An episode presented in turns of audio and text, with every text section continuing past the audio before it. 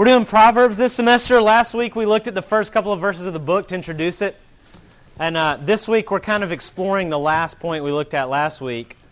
Last week we said, What is wisdom? This week we're beginning to look at how do you pursue it. And then after this week, we'll kind of go topically through the book of Proverbs because it addresses a lot of different issues. But as we consider wisdom, I've kind of been, I mentioned this last week. Uh, thinking back to the Saturday Night Live days when I was in high school in the 90s, and a certain skit, Deep Thoughts by Jack Handey, which some of y'all kind of got to learn about last week. Um, a Saturday Night Live skit. It would just cut away after skit, and it would just say, and now it's time for Deep Thoughts by Jack Handey. And there'd be like a picture of a waterfall and all this kind of stuff. And on here, on here, I found one today I enjoyed. To me, this again, this is the wisdom of the world. We're talking about wisdom. To me, it's a good idea I think this is, there's something to this. To me, it's a good idea always to carry two sacks of something when you walk around. That way, if anybody says, hey, can you give me a hand? You can say, sorry, I got these sacks. so, file that one away. Another good one, I think this is pertinent, it's theological. Um, this is another Jack Handey. When you die, if you get a choice between going to regular heaven or pie heaven, choose pie heaven. It might be a trick, but if it's not, Mmm, boy. So, we're going to look at Proverbs 1 20. There's no such thing as a smooth transition from that to Proverbs, right? In The book of Proverbs. Um, before I read Proverbs 3, I actually want to read a couple verses in Proverbs 1 uh, 20 through 23. And the reason I say that, uh, the reason I'm reading these verses is to kind of set the tone and to, for you to think about actually your relationship with wisdom. Because it's personified in this text and it says this is what proverbs 120 says wisdom cries aloud in the street. In the market she raises her voice. At the head of the noisy streets she cries out. At the entrance of the city gates she speaks out and this is what she says How long, O simple ones, will you love being simple? How long will scoffers delight in their scoffing and fools hate knowledge? But if you turn at my reproof, behold, I will pour out my spirit to you and I will make my words known to you. Wisdom is personified as someone who is screaming in the public places in the city, who's yelling at us to give us wisdom.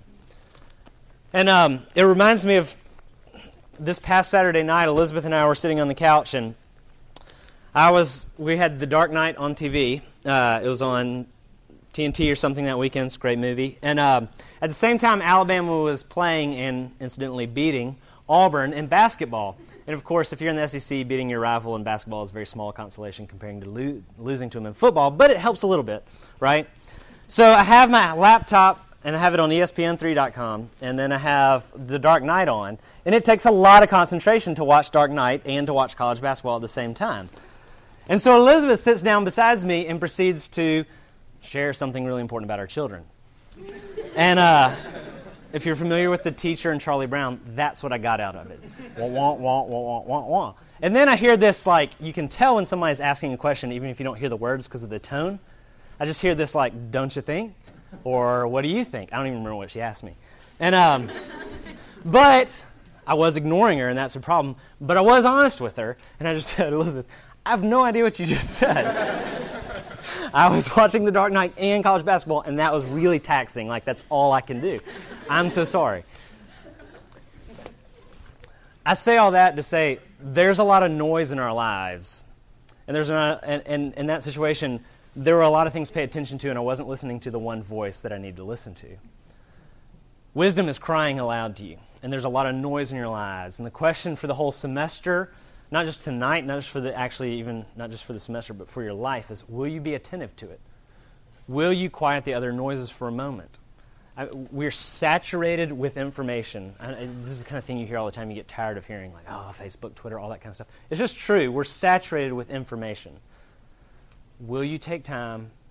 The, the picture here is of wisdom crying out in a noisy place where there's a lot of noise. Will you take time to be attentive to it? That's a question for all of life with that in mind, we're going to consider the path to wisdom tonight, some of the ways in which we begin to grow toward it. From Proverbs 3, the first 12 verses, but we're really going to look at verses 3 through 12, but I'll read the first two. My son, do not forget my teaching, but let your heart keep my commandments. For length of days and years of life and peace they will add to you. Let not steadfast love and faithfulness forsake you. Bind them around your neck. Write them on the tablet of your heart, so you will find favor and good success in the sight of the Lord. Trust in the Lord with all your heart. Do not lean on your own understanding. In all your ways acknowledge him, and he will make straight your paths. Be not wise in your own eyes. Fear the Lord and turn away from evil. It will be healing to your flesh and refreshment to your bones. Honor the Lord with your wealth and with the firstfruits of all your produce. Then your barns will be filled with plenty, and your vats will be bursting with wine.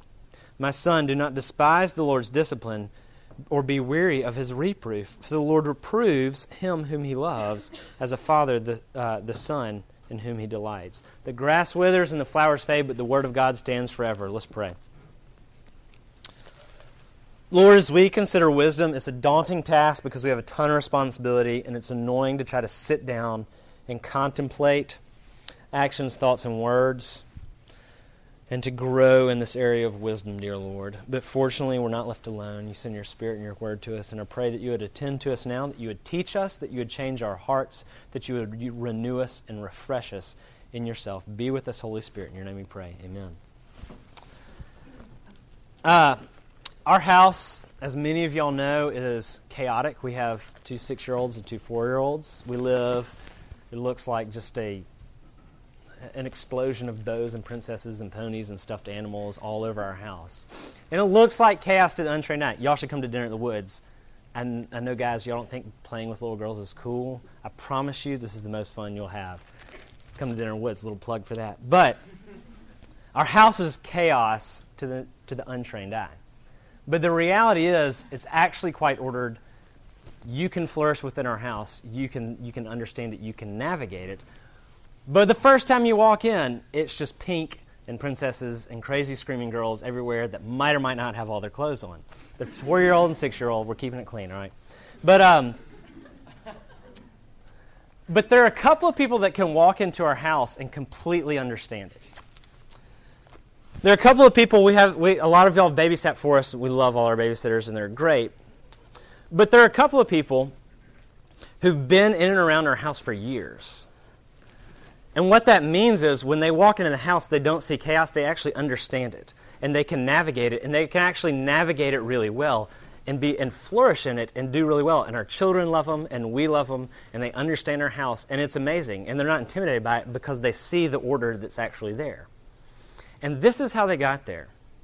There are two girls. One of them, some of y'all know, one of them's here tonight, Ruth, uh, sitting with Elizabeth. Another is a girl named Tabitha who's here. And they've both been with us for years, for, for and a lot during four years. And this is how they got to the point where they could walk into our house and flourish and navigate it successfully. They got to know Elizabeth.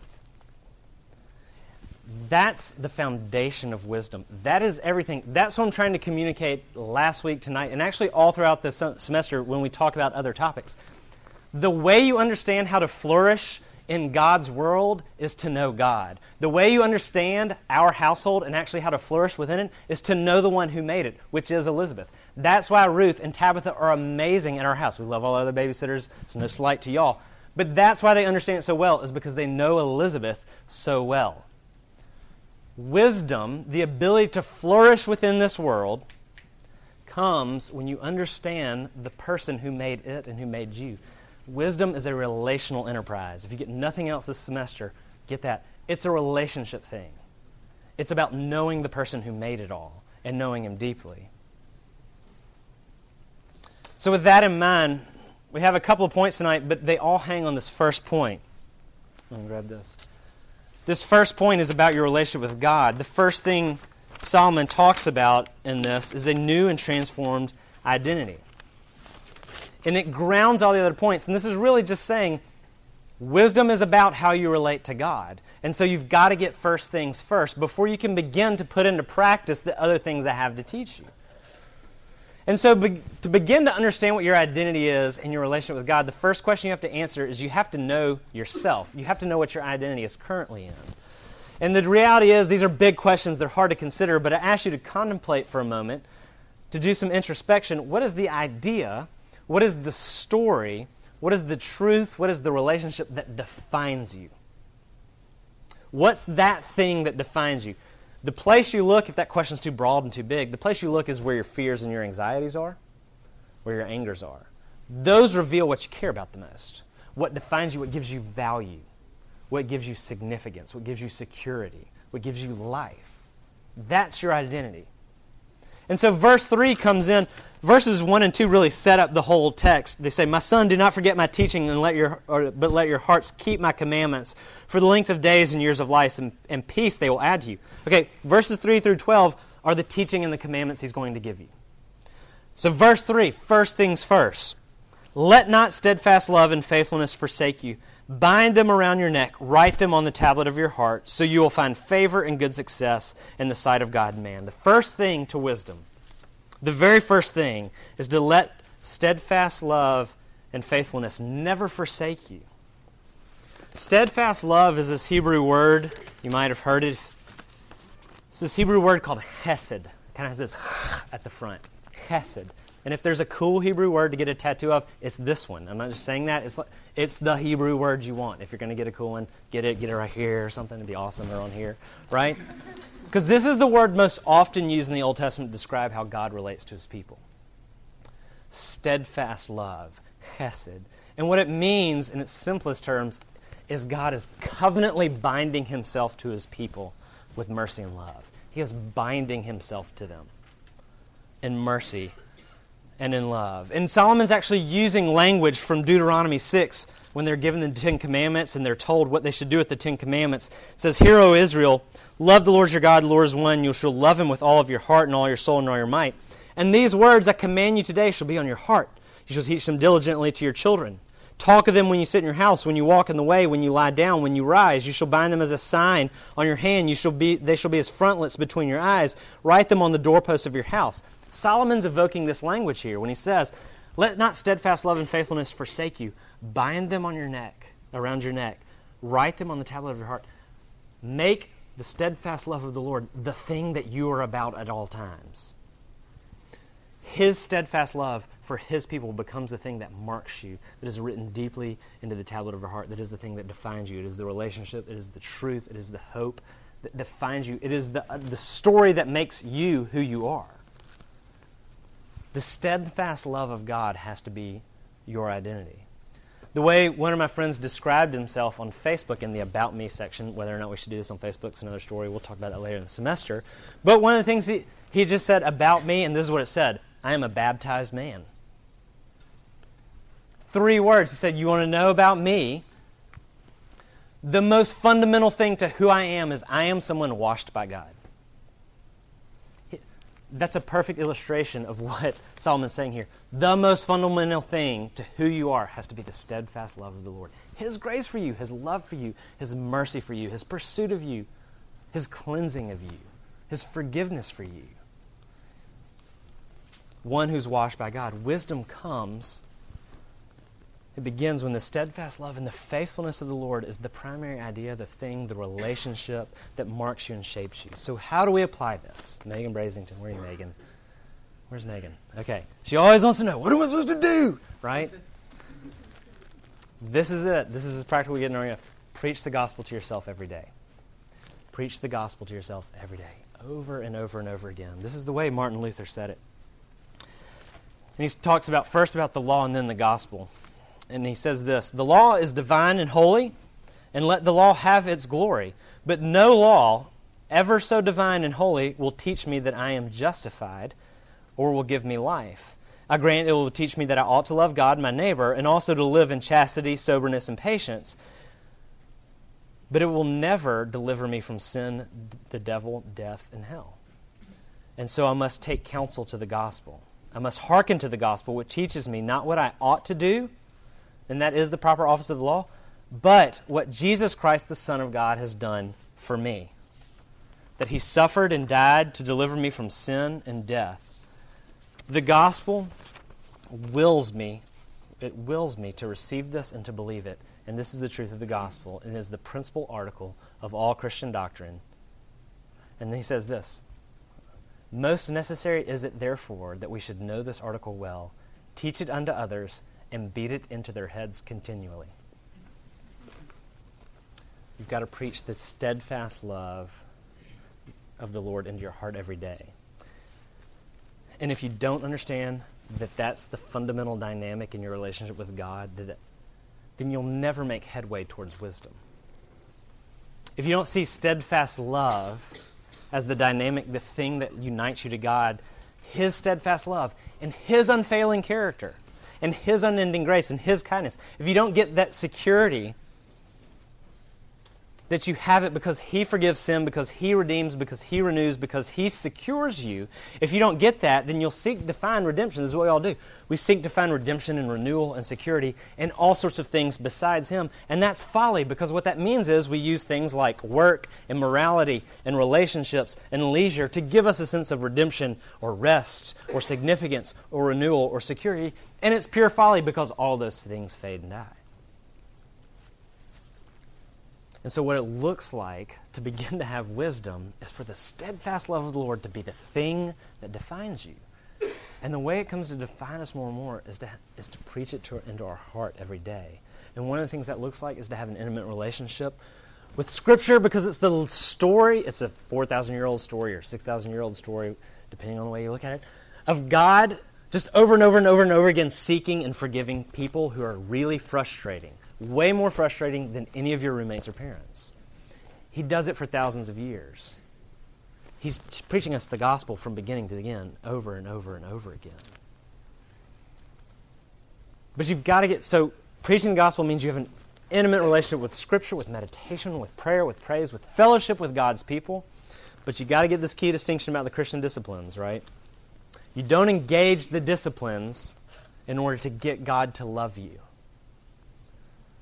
You do it so that daily you can be renewed and refreshed in the love He already has for you.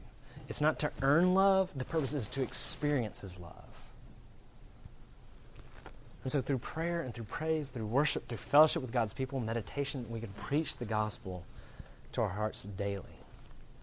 And that looks like three simple things it means going to the law and seeing our inadequacy, it means going to the cross and seeing that Jesus dies in place for us that He's the one who dies for our sins. And some people stop there, and that's a failure to read all of Scripture. The next thing to do is then go to the party. Consider the law, consider the cross, and then consider the party.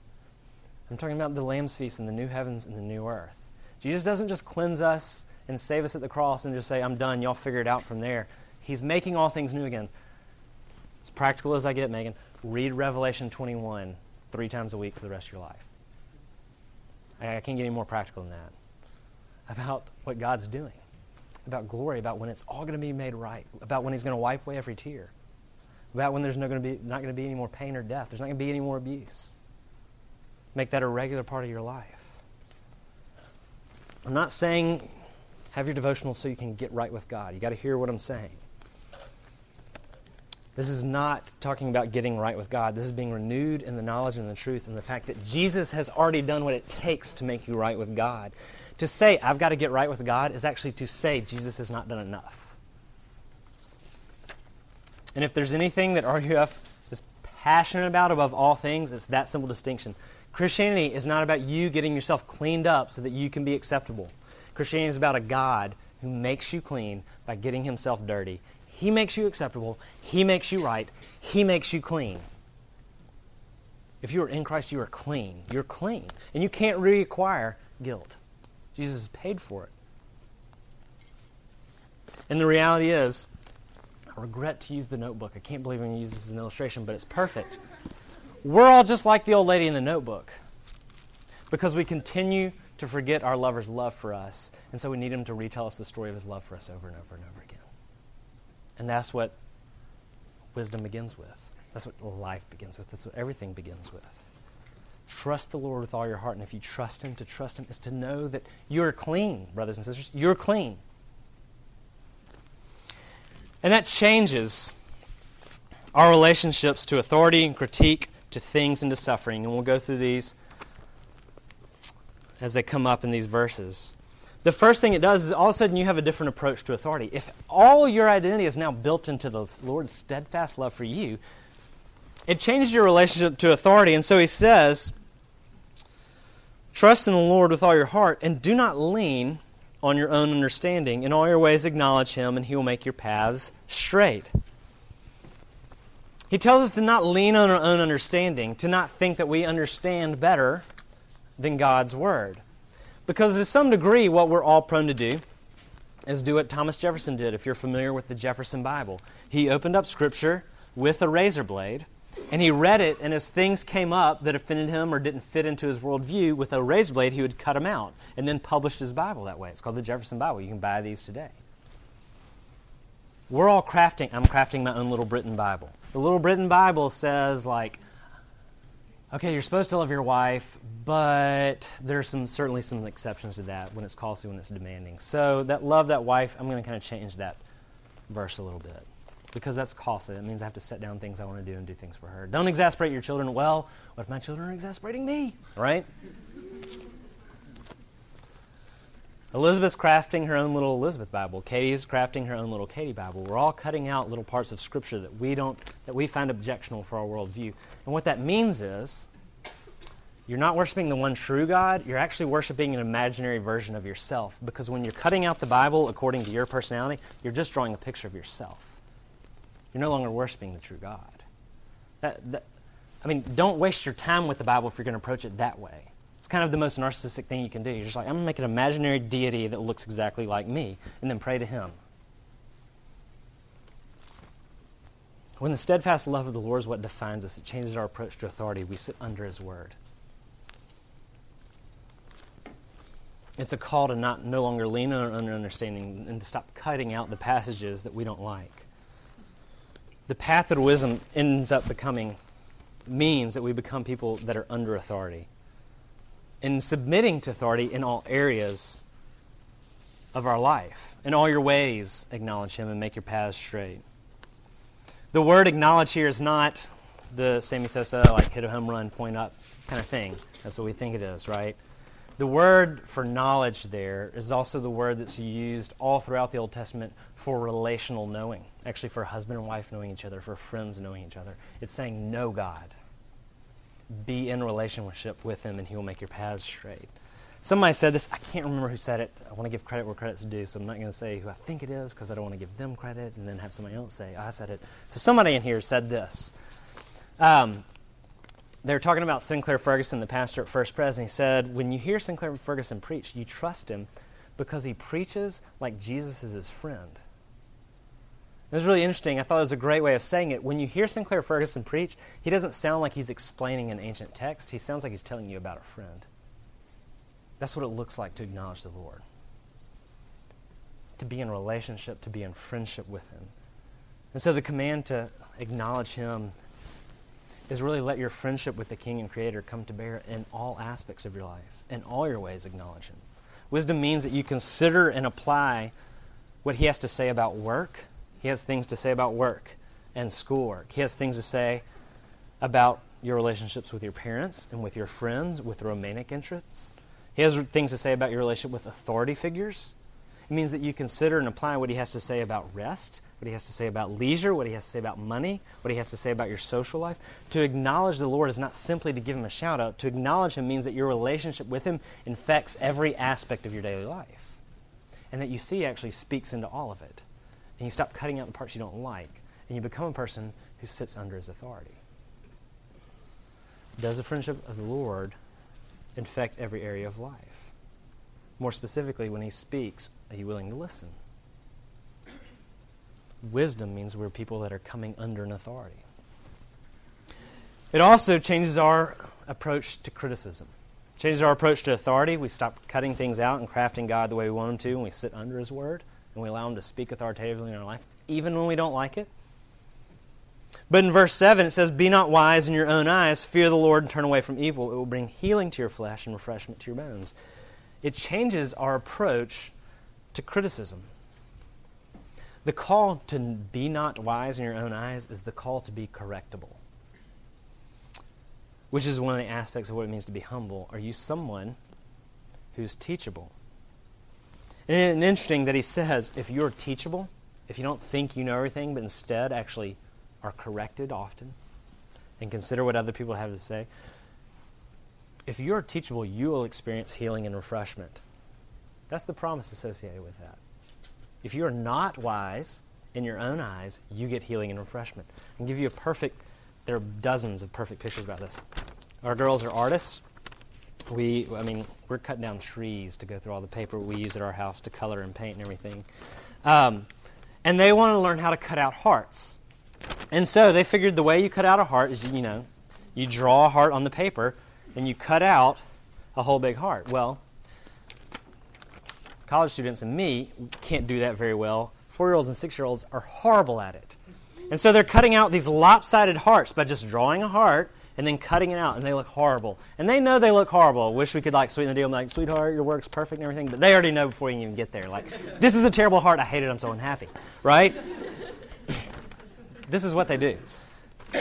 And Elizabeth's sitting there at the table and says, Sweetheart, sweetheart, let me show you. It's so easy. You just fold the piece of paper in half, right? And you draw half of a heart and you cut it out. And every time you open it, even idiot guys like me can make a perfectly symmetrical heart. It's so easy, right?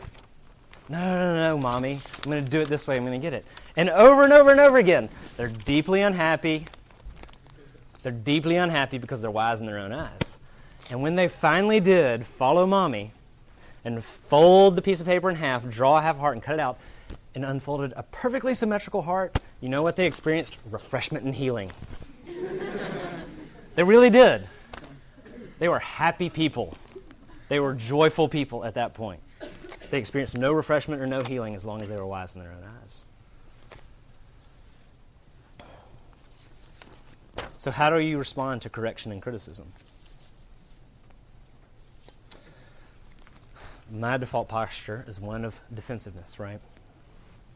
That's most of our default postures.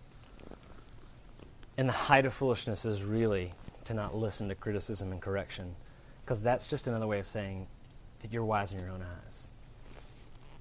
So, next time someone brings correction to you, stop trying to defend yourself and consider it. I'm trying to be practical tonight when someone brings correction or criticism, stop and consider it. Don't just react to the fact that your feelings are hurt. And of course, you see if your identity and every and your value and your significance is in the steadfast love of the Lord instead of being right all the time, you actually won't get your feelings hurt. You'll be someone who's not wise in their own eyes. Because all of a sudden your identity and your significance is not in your performance and whether or not you got it right. It's in the Lord's love for you. So that means when someone criticizes you, you don't have to be threatened. You don't have to be threatened being not wise in your own eyes is also not just about how you receive correction and criticism, it's actually about how you give it. It means that, er, the way one pastor said it, Tim Keller, he says that when you offer wisdom to another, you offer it with a willingness to be forgiving and understanding.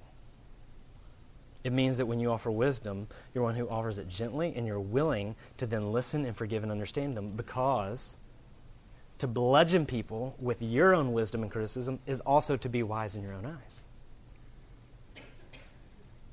When you speak into someone else's life, wisdom means you speak with a willingness and a charity that seeks to understand them.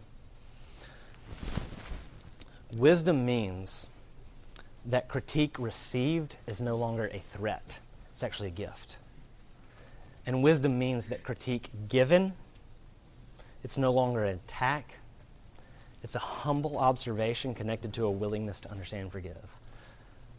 Wisdom means that critique you receive is no longer a threat. You don't have to be threatened by it. If your security is in the Lord, you don't have to be threatened by it. You can consider it actually a gift. Wisdom means that critique given is no longer an attack. It's actually a humble observation connected to a willingness to forgive and understand. Wisdom changes our relationship to authority, to criticism from one another, and it changes our relationship to things, to the material world verses 9 and 10 Honor the Lord with your wealth, with the first fruits of your produce. Then your barns will be filled with plenty, and your vats will be bursting with wine. Why does wisdom require you to give your stuff away? Your money, your energy, your resources. And not just any of these things. Solomon uses the word first fruits, which means your first fruits are the things they gleaned first from their harvest, the best looking stuff, the best stuff. It's your best and your first. And honor and giving service to the Lord is not to be it's not supposed to be out of your leftovers if you have time in the week. Y'all should do his international. It's wonderful. It's a great way to serve people that need relationships. If you do it, don't do it because, well, I've scheduled all my whole week and I can fit it in. That means it's not your first fruit, that means it's your leftover. Do it. Commit to it and do it. It means when we give, that you don't give at the end of the week, at the end of the month, if I can budget it in. It actually means before you spend anywhere else, you give. Now, why does wisdom require us to be liberal with our resources? And it's not simply it's not simply liberality or generosity. It's actually called honoring the Lord, giving weight to the Lord, showing what his, that His lordship is supreme in your life by giving Him your best. It's actually a demonstration of the fact that you fear the Lord. And it's a demonstration of this principle. The reality is, you always give your best to what you care about the most. You always give your best to what you care about the most. This is why girlfriends rightly observe at times when the boyfriend becomes less interested and decides he wants to play FIFA for 12 more hours that week and not spend time with her, and she says, You never take me out anymore. She's right. I side with the girl on that. What the girl is recognizing is this principle you don't give your best to me, which means you don't care about me. It could go the other way. We're not, we're, we're, we're, we're cool like that, all right? Sometimes the girl's ditching the guy, okay? Um, but it's this principle. You give your best stuff to what you care about the most. And if the beginning of wisdom is to relate to God as your Lord, as your King, as your Creator and your Savior, it's, a, it's about Him being the biggest deal to you, then you will first and not last give your best in support and service to His kingdom. Are you generous with your first fruits? Do you give people in need your attention and care? Wisdom means that you understand that wealth and riches don't come from the accumulation of things, but the fullness of your barns, as it were, and the vats that are bursting with wine that He promises. They're not a description of having a lot of stuff in this world, but the wealth that is the love and the favor of the Lord. He's talking about the new heavens and the new earth. Honor the Lord with your stuff. And you'll find that Jesus was right in Matthew 4 when he says, Man doesn't live by bread alone, but by every word that comes from the mouth of God. Wisdom comes when you stop buying the lie that stuff will make you happy. The iPad 2 hasn't come out yet, so we're struggling with it, but I'm pretty sure the iPad 2 also will not make me happy. Wisdom comes when we stop buying that lie. And the way we stop buying that lie is not by saying to ourselves, I'm not connected to money and to things. It's not simply by saying it in your head and your heart, it's actually by disconnecting yourself from those things. The application to giving is not developing a giving attitude in your heart, it's giving. It means you separate yourself from those things. It means you give them to the Lord in service to his kingdom. Wisdom and the steadfast love of the Lord means it changes our relationship to authority, to criticism, to things, and lastly to suffering. And this is the sweetest one. In James 1, James is talking about going through trials, and he closes the passage talking about trials, and he says, and if this is how he closes talking about trials. He says, And if you lack wisdom, ask the Lord, and he will give it. He links trials and suffering with wisdom. And his point is this, and it's what Solomon's saying here My son, do not despise the Lord's discipline or be weary of his reproof. The Lord reproves him whom he loves, as a father the son in whom he delights. If you are in Christ, trials and suffering are not punitive. You, not, you, need to stop believing they're punitive. To believe they're punitive is to believe that God punishes twice for the same sin. They're not punitive. Jesus paid for them. They're corrective. Doesn't mean they're not hard. They're still difficult to bear. But they're not the disfavor of a God who's no longer pleased with you and is punishing you. They're actually the loving care of a father who's disciplining you. We discipline our children because we love them. The, high, the, the least loving we ever act toward our children is when we choose not to discipline them. We put our children through suffering because we love them. See, when the steadfast love of the Lord defines you, then all of a sudden you have the wisdom to walk into suffering and not think, like, I don't have a boyfriend or a girlfriend or a husband because I did something wrong at this point in my life and God's punishing me. That's tyranny. To try to feel like you have to check off all these boxes to get God to give good things to you and He's just going to punish you otherwise. No, you get to walk into suffering. It doesn't mean suffering's not hard, but you see it as the place where God refines you. that He's working all things to your good. And all things to the good of my girls sometimes involve spankings. All things to your good, God working all things to your good, is going to involve trial and suffering. That's a good thing. That's the love of the Father, not the displeasure. That's His correction. That is not His punishment. The rest of the semester, we're going to be looking at different topics and consider wisdom with regard to those topics. But what you've got to see is that wisdom is first a relational enterprise. Wisdom comes not when you memorize some aphorisms, some sayings in this book. Wisdom comes when you know the person who made you and made this world. Ruth and Tabitha are amazing babysitters because they know Elizabeth, who made the home in which they work. And all these aspects of the path to wisdom are preceded by knowing and experiencing richly the love and the grace and the steadfast care of the Lord the one who held God's word in highest regard, who thought that he was perfect, but he was gently and lowly, who, though he was perfect, was gently and lowly in heart, who gave of himself more than any of us will ever give, and who endured more suffering than any of us will know.